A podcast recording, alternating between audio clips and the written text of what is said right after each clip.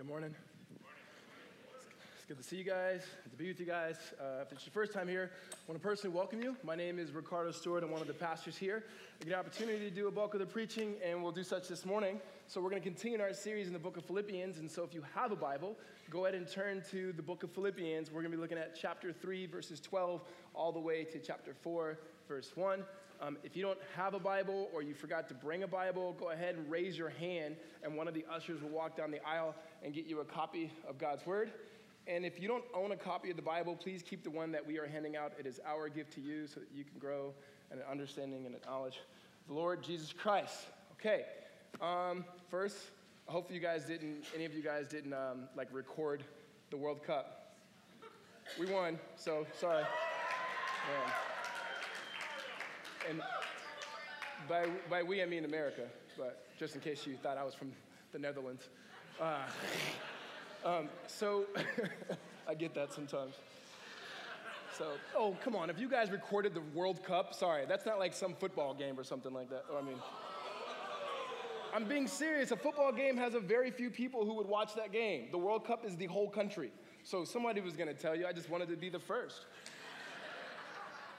All right, so I gotta do something before we get into the text.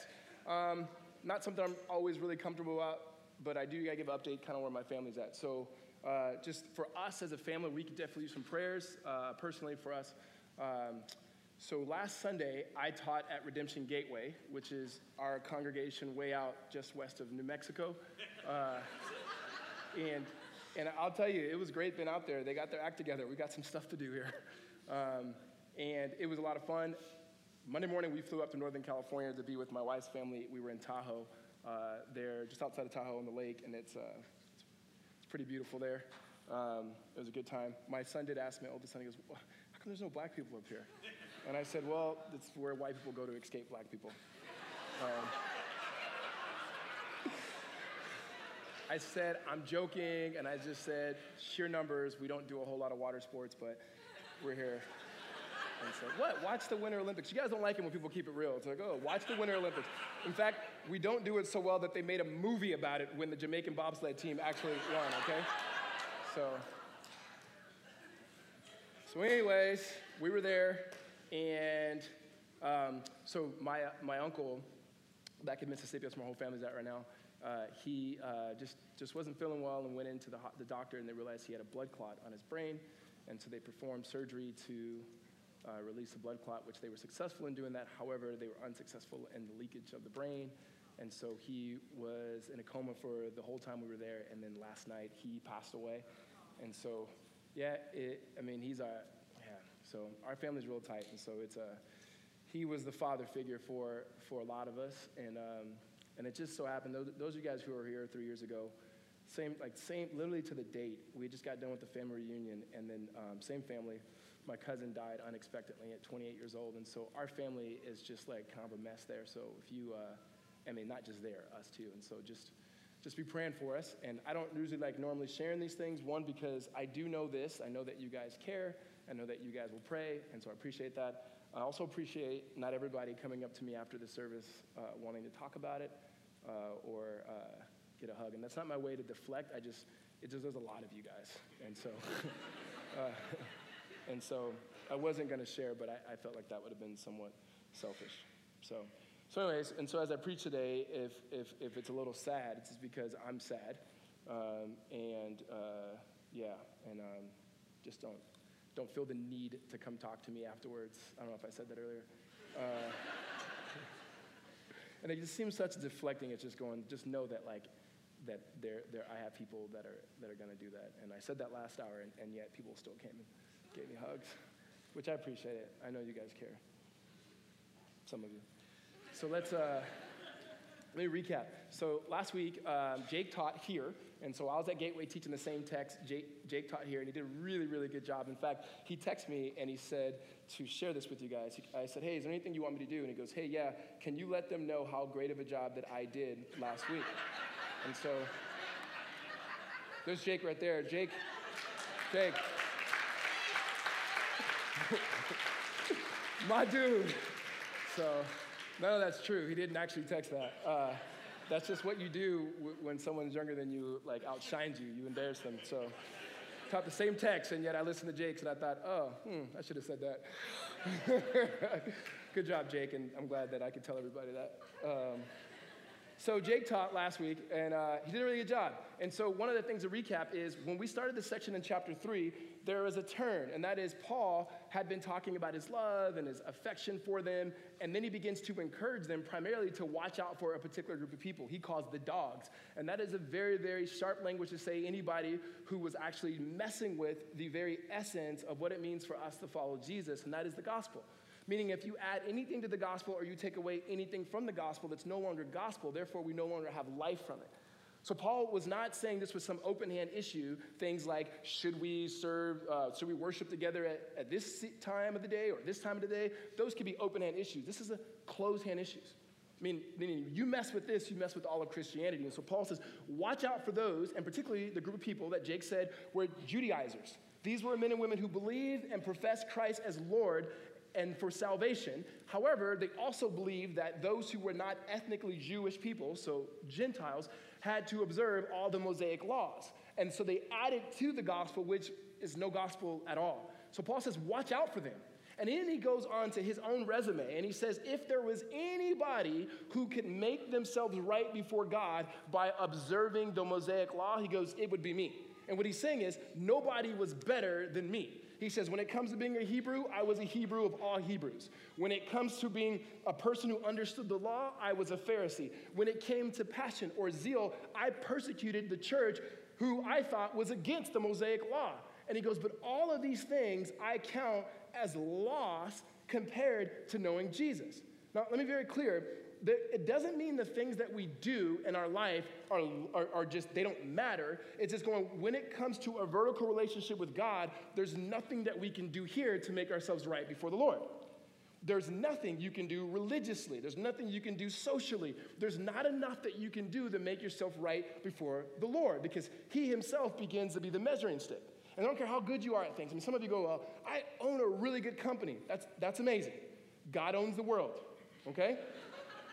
Some of you are really good parents. Our, our kids are great. Okay, he had one kid, and he was amazing, right? Are your kids better than Jesus? No, they're not. In fact, they all need Jesus. We've seen them, right? So we have, you have, you have this sense you cannot make yourself right before the Lord. Well, then Paul says these three things that he really desires, and he's talking to the church, and he's using his life as an example of what we, those of us in this room who are followers of Jesus, ought to pursue. He says, I want to know Christ. He says that, like, and know, that word know there is, is um, it's not a verb, it's a noun. It, it literally means to have experience. And what that means is I don't want just intellect about Jesus, right? We can teach people to read and understand facts about Jesus. You guys may not know this, but majority of biblical scholars, those who actually study the Bible, don't actually believe it. Right? And not, that's not me judging going, oh, their life. No, no, they would tell you, no, this is just something I'm doing for school. Um, they don't believe it. It is not just being able to have intellectual understanding of something. It's relationship. It's the way that you would describe a friend, the way you would describe a girlfriend, a boyfriend, the way you would describe a spouse. You wouldn't start off by listing facts, right? You wouldn't say, oh, yeah, you're married? Yeah, tell me about your wife. Well, A, uh, like you wouldn't start like that. You would tell about your relationship together. That's that knowing Christ and having a relationship and experiencing the life and love in which he gives you. Then Paul says this, I don't want to just know Christ, I want to gain Christ, which seems to be at odds with what he's saying, that whole section, because he's saying you can't do anything to win Christ, and yet to gain Christ literally means to win Christ.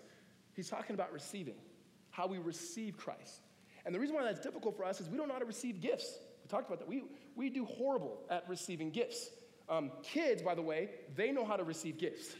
Like, there's never been the kid who's ex- received an incredible gift that was like, did you really get this for me? Oh, no, I can't. Mom, no way. Right? Yeah, right. They accept it. They actually don't accept the horrible gifts. So you you you have to, to know Christ, to gain Christ, which means, literally means to receive him. And then lastly was to be found in him. And to be found in Christ and have, not having a righteousness of your own. So what Paul is saying is, when it comes to religion, and what the Judaizers were talking about, this pejorative sense of religion. It is you create a resume for yourself with your behavior, your obedience, your morality, the things you've accomplished. You take that resume and you hand it to God, and then he accepts you on the basis of that resume. Or you get into relationship, and that is a relationship with the gospel. And that God himself puts on flesh, and Jesus, he comes and he actually lives a righteous life. He takes his resume and hands it to the Father, and the Father accepts it, and he and thus accepts us on the basis of not what we have done, but what Jesus has done on our behalf. And so now we are found in Christ. And even that, we said, that's, that, that could somewhat seem abstract. But when you look at it in, in the way that the Bible talks about love, and the way that the Bible talks about us being found, it is rather relational. And that is, now, because of what Christ has done in his righteousness, the Father, when he sees us, he sees his Son. And I'm telling you, I've told this before, when you want to know what God has been doing the longest, right? We say God's a judge. Okay, he didn't judge until there was sin in the world. He's always existed. God's a creator. He didn't create until he created the world. He's always existed. Because he's existed, Father, Spirit, and Son, the one thing that the Father has always done, he's always been a father who loves his Son. And that zeal and that sort of affection that he has for Christ, now he has for us when and only if we receive Christ Jesus. So to add to that would be denying the very patient, caring, affectionate, intimate love that the Father has for us by creating us in the image of himself, redeeming us through the shed blood of his Son, Jesus, that we receive by faith. Amen? But that gospel becomes, becomes it. And Paul's saying, when we get that gospel, like when we like wrap a hold of that, we live now into the power of the resurrection. So that's how last week concluded. And this week, what Paul is talking about is how we live out that relationship. I promise you, if you've been a Christian for sixty days, there is nothing I'm going to say to you that's new today. If there was a desire to come in and hear something new, like you're not going to hear it. In fact, most weeks you're not, because God doesn't give us anything new. It's a deepening of the relationship in which we already have. So, so what we have today is Paul saying, how do we, using his life, how do we, those of us who are followers of Christ, how do we follow God in the midst, in their case in Philippi, of suffering, in, in the midst of opposition, um, in the midst of um, confusion, maybe in our case, midst of doubt, the way in which we drift from God, um, with our life with Jesus is not as we would desire it to be. How do we find ourselves rooted and saturated in the love of God in the context of one another's? So that's, that's what we're going to look at today. We're just going to walk through the text, verses twelve all the way through four one. Um, so before we do that, let's ask God to bless our time. God, you are patient, you are good, you are Father. Jesus, you are our elder brother who went before us, and that you have died on our behalf, and you were raised into new life, and by the Spirit you give us life. And by that same Spirit, the same power that raised you from the dead, Jesus, I pray that you would awaken up our souls and our eyes to see, one, where we are drifting away from you. That you would allow us to see how we may be found in Christ. That when it comes to the good news of Jesus, there is nothing new, and yet there's so much more in Christ. God, I pray that we would see that we would be satisfied and only satisfied in you and you alone, Jesus, that you are enough. So God, help our eyes to be fixed upon you, to understand our citizenship in heaven, to see who you've called us to be as a people. Father, we thank you and we praise you in Jesus' name, amen. So when Holly and I first got married um, almost twelve years ago, my best friend, uh, first of all, one of the best things about a wedding are the gifts that you receive, right? It's true. I know some of you guys are getting married like, no, there's the cake, and it's the gifts that you receive, okay? Um, so We, one of the gifts that our friend got us, which was kind of like odd to us because we didn't watch the show twenty-four, he gave us the first five series of twenty-four, right? And so we start watching it, and clearly we were years behind, and it was it was just like anything else we watched. We never watched just one episode. It was always like, another one, right? And then the next one, and the next one, and so forth. And when you watch twenty-four, if you've never seen it, it's it's it's it's okay. Uh, is You you start to, like, I don't know, you really get into it. I really like Jack Bauer. My wife was like, I don't trust anybody. Everybody's, you know, it's like, listen, Holly, you should have never trusted anybody before. No, I'm just joking. And so we were watching it. And what I love about it is, one, Jack will do anything for whatever is the bottom line. I mean, he will take out anybody, even if it's his own coworker. Like, he is for the protection of the people of the United States of America in theory, right? And so Now, the thing about Jack Bauer is, one, I'm glad that when I I wasn't a pastor at that time, because I probably would have used all these illustrations about how our faith is supposed to be like Jack Bauer and we're supposed to do all these things, right? Because I'm sure I would have, and you know, but I'm glad I wasn't, so I couldn't, because you know why? Jack Bauer's not real, okay? And to be honest with you, there's very little, if anything, in twenty-four that's actually real. Like, even when you break it down to the very small things of, like, Jack will be in Simi Valley, and then and then he needs to be in Santa Monica. And they'll say, okay, jump on the four oh five. He goes, all right, how many minutes are you out? ten minutes. And I'm like, okay, that couldn't be more unrealistic, right? Like, never in the history of Los Angeles has anybody ever been on the four oh five freeway heading to the next exit in ten minutes, let alone going from one county to the next. Like, like, this doesn't make any sense. Even Jesus on the four oh five is like, when are you going to be here? He goes, no one knows the day nor the hour, right? So you,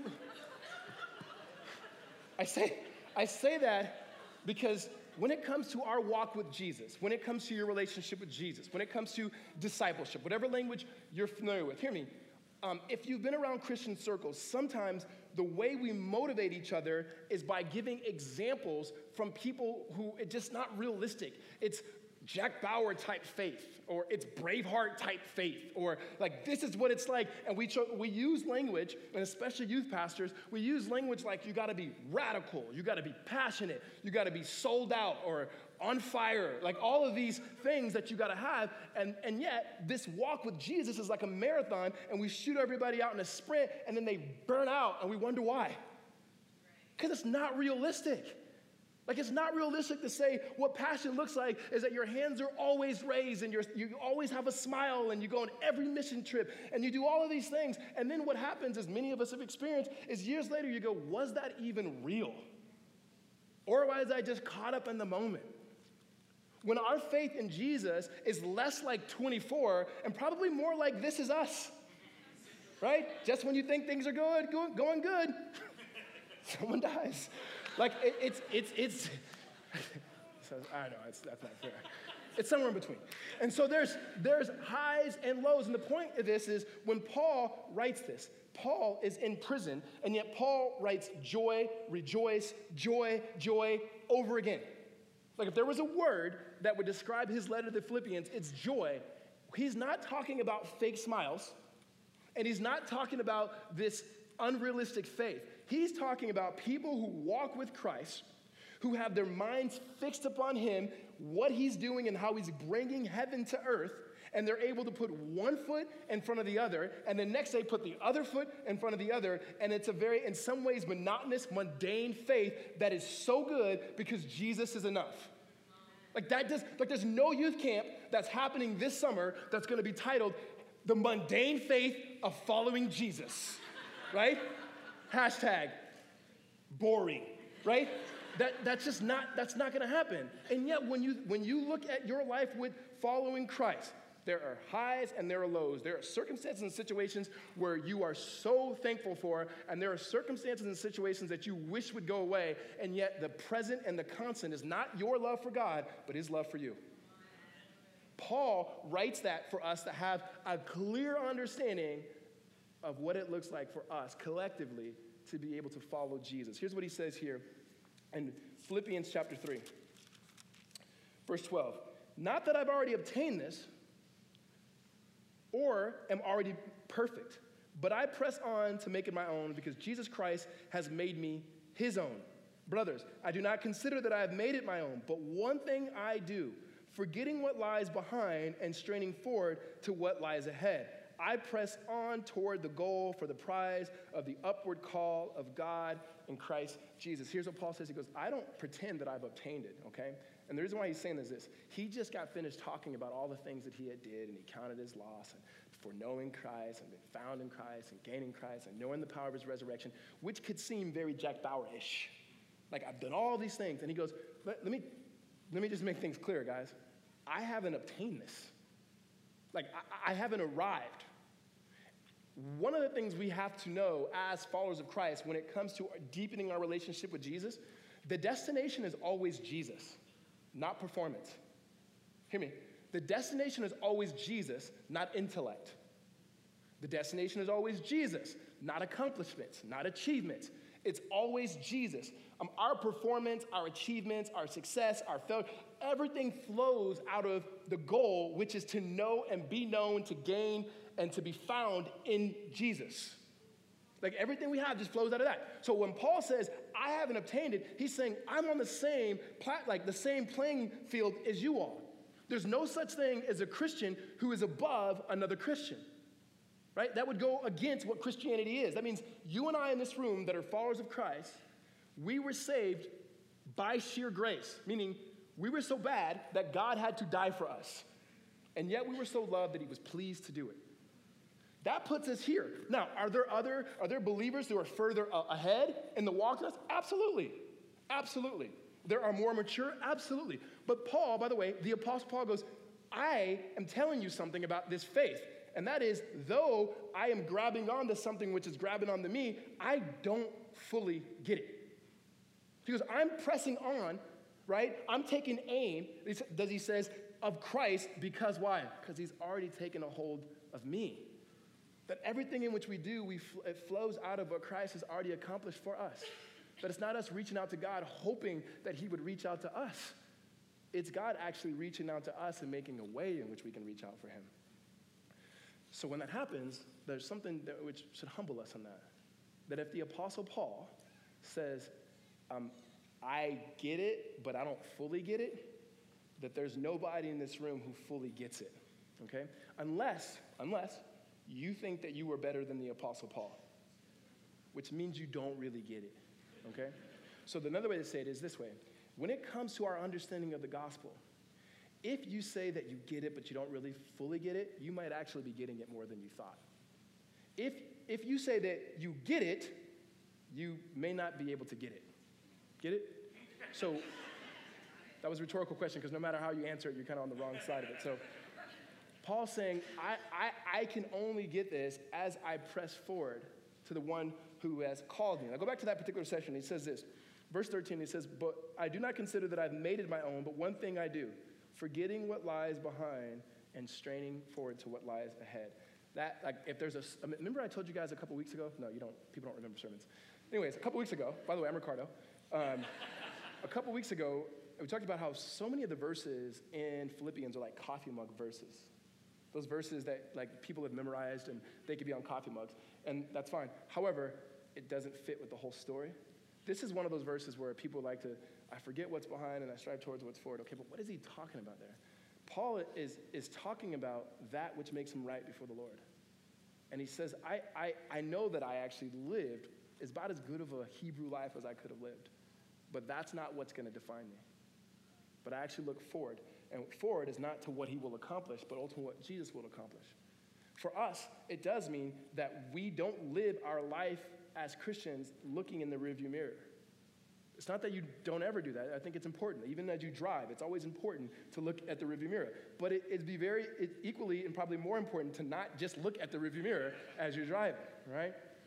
And what Paul is saying is, I actually look forward to what's ahead. My past failures, my past successes, our past issues, like they, they don't define us as it relates to who we are in the Lord. And for many of us, that is that is very, very good news. That that the baggage in which we've created in our life, that God is saying, that's not what you, that happened. It's not to say like, oh, it never happened. No, it happened. But that's not who you are in the Lord. And so Paul says, I forget what's behind and what's in my past in order that I may actually look to that which is in front of me. And Paul begins to describe what that is. Verse fourteen, I press on toward the goal for the prize of the upward call of God in Christ Jesus. He says the goal is Jesus. The prize is Jesus. And you say, but he already has Jesus. Isn't there something else? No, it's a deepening of that. And Paul says, I don't go to the past to try to make this relationship better, right? Like I already have the relationship. There's no need for me to go back to the past, right? Let me try to think of a couple illustrations this way. So one of them is to think about it this way. Imagine you already have a job, all right? Those of you guys who have a job. You already have the job. You don't go and bring your employer your resume every day, like, hey, just so you know, like this is what I've done. It's like, listen, we are you already have the job. Like that's kind of silly. Or even more silly, you're married and you tell your wife, you tell your spouse, hey, I love you. And just so you know that I'm capable of love, I've actually called all my ex-girlfriends and they could tell you how good I am at loving as well. Like you would never, like, don't ever do that. And don't, don't mishear me. Don't, don't ever, did the pastor just say? No, he did not. In fact, he said, don't ever do that. They, it's like, forget what's behind and strain toward what's forward, right? Trust me. Uh, so there's, there's, there is this sense of Paul's going, no, the goal is this upward calling that I have in heaven. Here's what makes this difficult for us, guys. What makes the discipleship differently, diff- difficult for us is not many of us, if any, spend much time meditating, thinking about heaven. We may think about escape, right? Like, I can't wait till this world is not the way it is anymore. But heaven, and you've heard this before, like heaven is heaven because Jesus is there, right? It is longing for the return of Christ, the renewal of all things in Jesus. It is not something as Americans we think about.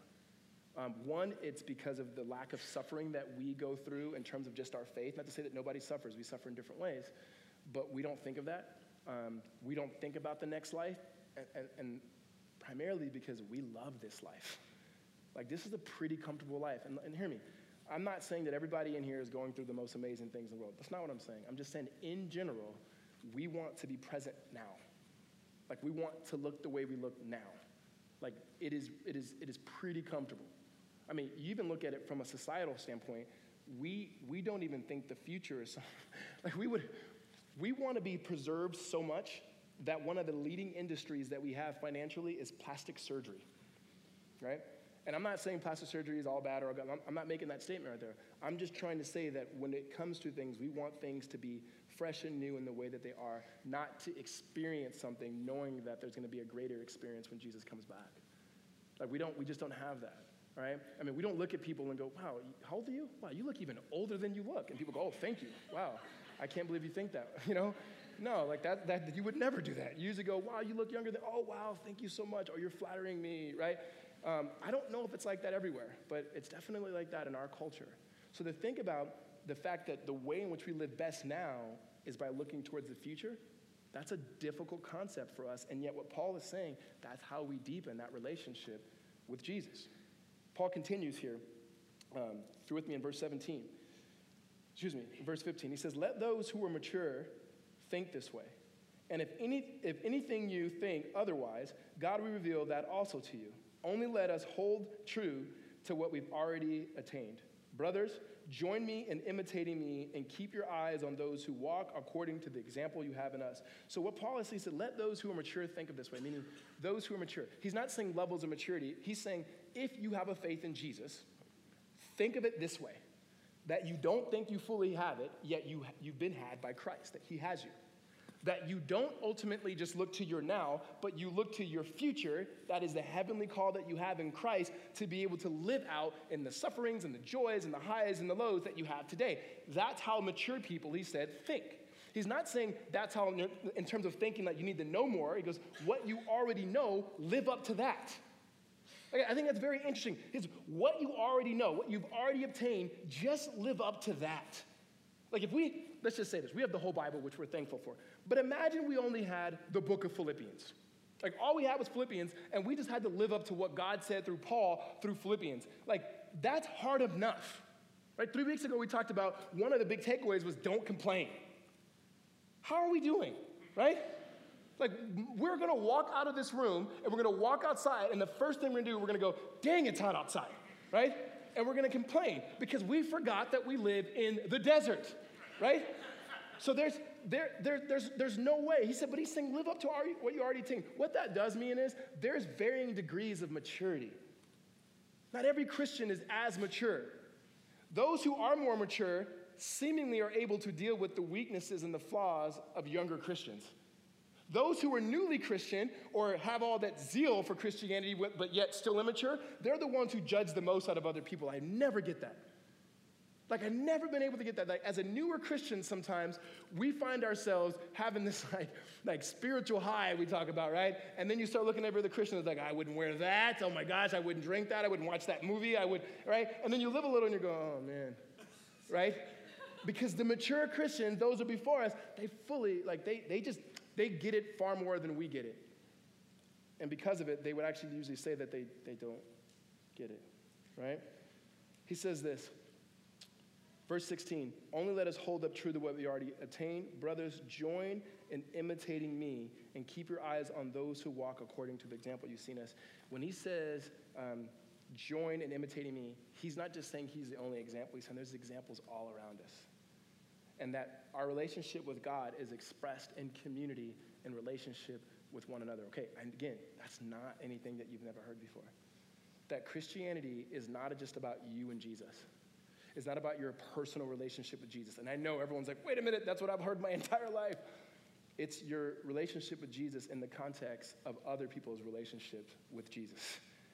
That in the way that we grow and participate in God's mission is, the, is, is by relationship with God, with him, but also with the people around us. Paul says, join in imitating, meaning those who were following Christ, like follow them as they follow Christ.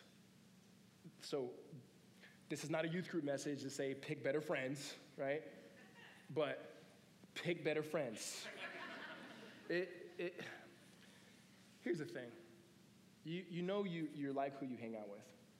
Right? My mom used to always say, you're, not as, you're only as good as the company you keep. She used to say that all the time.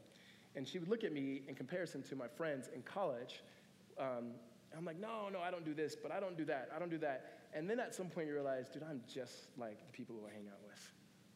And there's this cool thing within, within Christianity, which is, I don't know, it's not that cool, it's kind of stupid. But uh, like sometimes Christians want to say, well, you know, I just want to, I, I like being with my non-Christian friends because I, you know, it's hard to be around Christians. I don't want to be around Christians and so forth. And I get it. Like, I, I get the sentiment there. But if you don't have any Christian friends, chances are you're like the non-Christian friend. And, and, and here's what I mean. It's like people, I get it. Like families, our families are dysfunctional, right? Many people's families are dysfunctional. Um, the church is a, is a bunch of families, and it's one family. And it's wildly dysfunctional. And sometimes it's hard to be around people in the family. But guess what? It's family. And there's certain things that family do, and they stick together and all those different things that we could talk about. But if you don't, or if you're not in relationship with people who begin to mimic Jesus, pretty soon you'll be able to, you'll begin to mimic the things in which your friends who don't love Jesus mimic, right? Better way to say it is you'll just drift. You'll drift. Most people don't just swim away. They drift. And you'll, you'll, you'll experience it. And the people around you will experience it. And sometimes that happens through suffering and life circumstances. Um, and, and it's, and it's, so many different ways in which it happens, but you find yourself further away from God than maybe you've ever been. And sadly, um, it's not just something that happens to people who are quote unquote not mature in the faith. It can happen to anybody. And so Paul actually begins to talk about that. Verse seventeen, he says, brothers, or excuse me, verse eighteen, he says, for many of you, I have often told you, and now tell you even with tears, they walk as enemies of the cross, of Christ. The cross of Christ. Their end is destruction, their God is their belly, and they glory in their shame with minds set on earthly things. Here, here's what Paul is saying. I think it's a warning too. He's saying there are those to imitate and there are those to not imitate. He doesn't say don't be friends with them, don't be family members with them. He's not saying that. He's just saying their destination, their mindset is not on Christ. And therefore, it's not on the heavenly call in which Christ has come in to renew all things. It's on something else.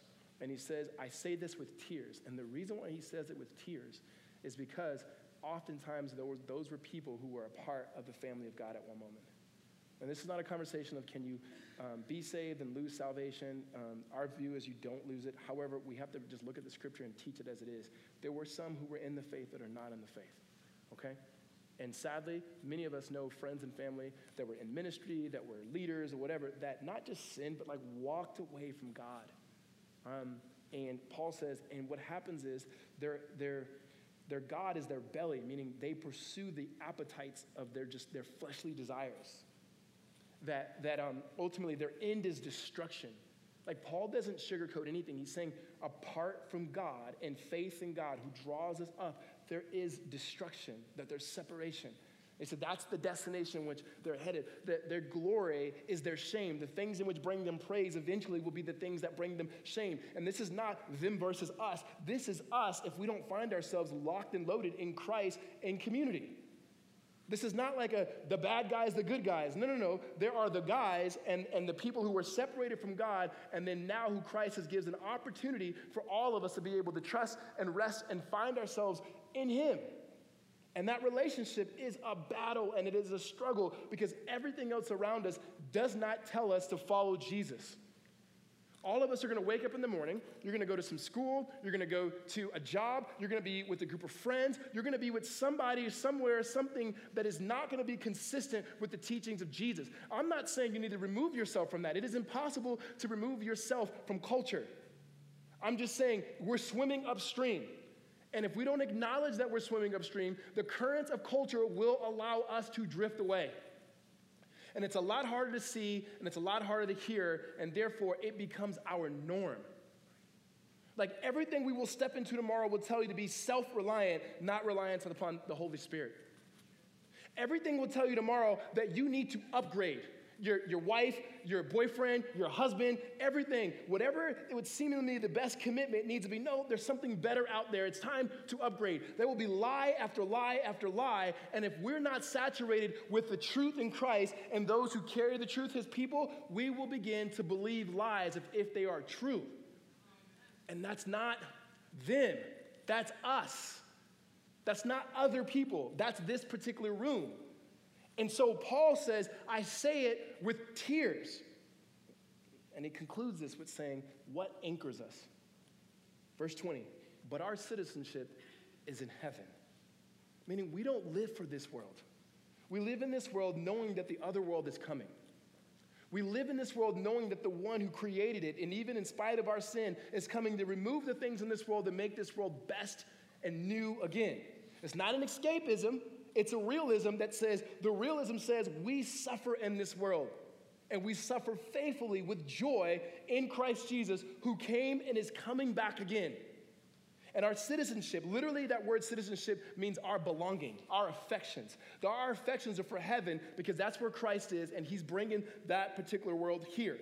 And from it, he says we await a savior, the Lord Jesus Christ, whom will transform our lowly body, body to be like his glorious body, and by the power that enables him to subject all things to himself. Therefore, my brothers, whom I love and long for, my joy and crown, stand firm thus in the Lord, my beloved. Paul says this, the way in which we stand firm against the lies of culture, the lies within ourselves, the way that we stay rooted and, and, and being found in Christ Jesus is by imitation of Christ and being with those who imitate Christ. Having people in our lives who tell us the truth about Jesus, and hear me, and the truth about ourselves. And being friends who tell others about the truth about Jesus and the truth about themselves. And with that, being able to have our eyes open to knowing when we find ourselves drifting away. And the way that that happens is by having our eyes firmly fixed about our belongings and our affections in Christ, longing for the Savior to come back. I appreciate that. The rest was on the way to Tahoe. So there's, there's, there is, when you have, here's, here's, here's the best way to think of it, or here's a way to think of it. You can discern if it's the best way, is you have to look to the finish line in order to be able to know where you are today. You have to look to the goal to know where you are today. Young people who, who, who get married, who are about to get married, they usually like to talk to people about what marriage is like, right? It makes sense. But usually, at least in our context, they talk to their friends who've been married for a year.